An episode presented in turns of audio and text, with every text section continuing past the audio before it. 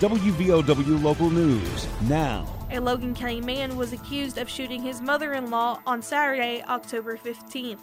I'm Faith Bannister. The shooting occurred at Huffman Branch Road in Peck's Mill. Logan County Sheriff Paul Clemens confirmed to 13 News deputies were dispatched to the scene approximately at 8:30 p.m. Police arrested 22-year-old Zachary Curtis Ball of Stollings and charged him with murder. Allegedly, Ball shot his mother-in-law, 42-year-old Lamanda Lynn Vance. Ball was apprehended hiding in a culvert, according to reports. A motive is not clear. Ball is currently being held at the Southwestern Regional Jail, and an investigation is ongoing.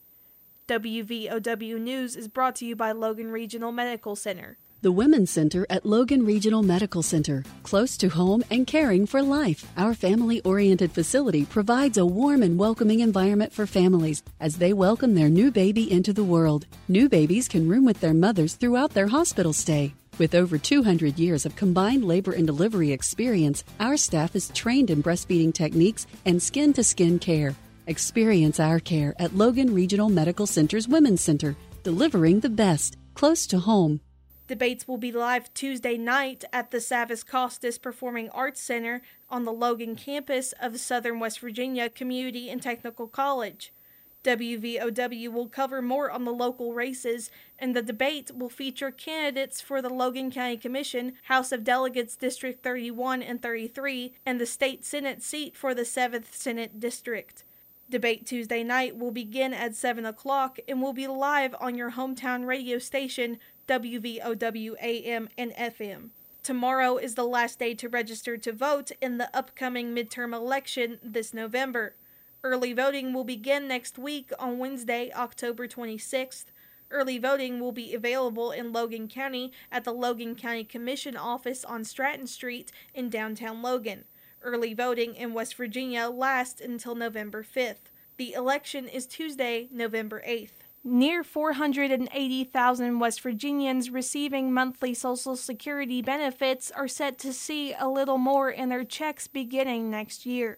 The Social Security Administration announced an 8.7% cost of living adjustment due to inflation.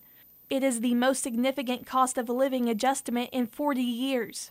During an appearance on Talkline Thursday, AARP State Director Gaylene Miller said the increase covers all forms of Social Security, including retirement, disability, and survivor benefits. Average monthly Social Security benefits going to rise by about $145 per month.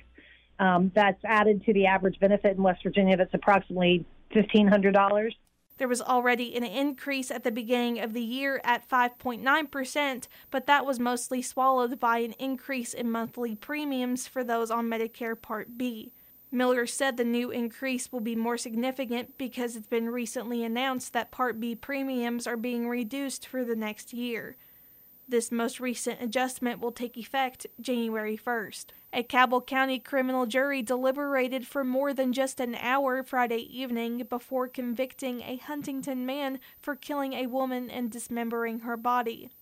The 12 member panel convicted R.G. Jeffers on two criminal counts, including first degree murder. Jeffers took the stand in his own defense Friday and denied murdering Carrie Jo Worrell Wood in September 2017.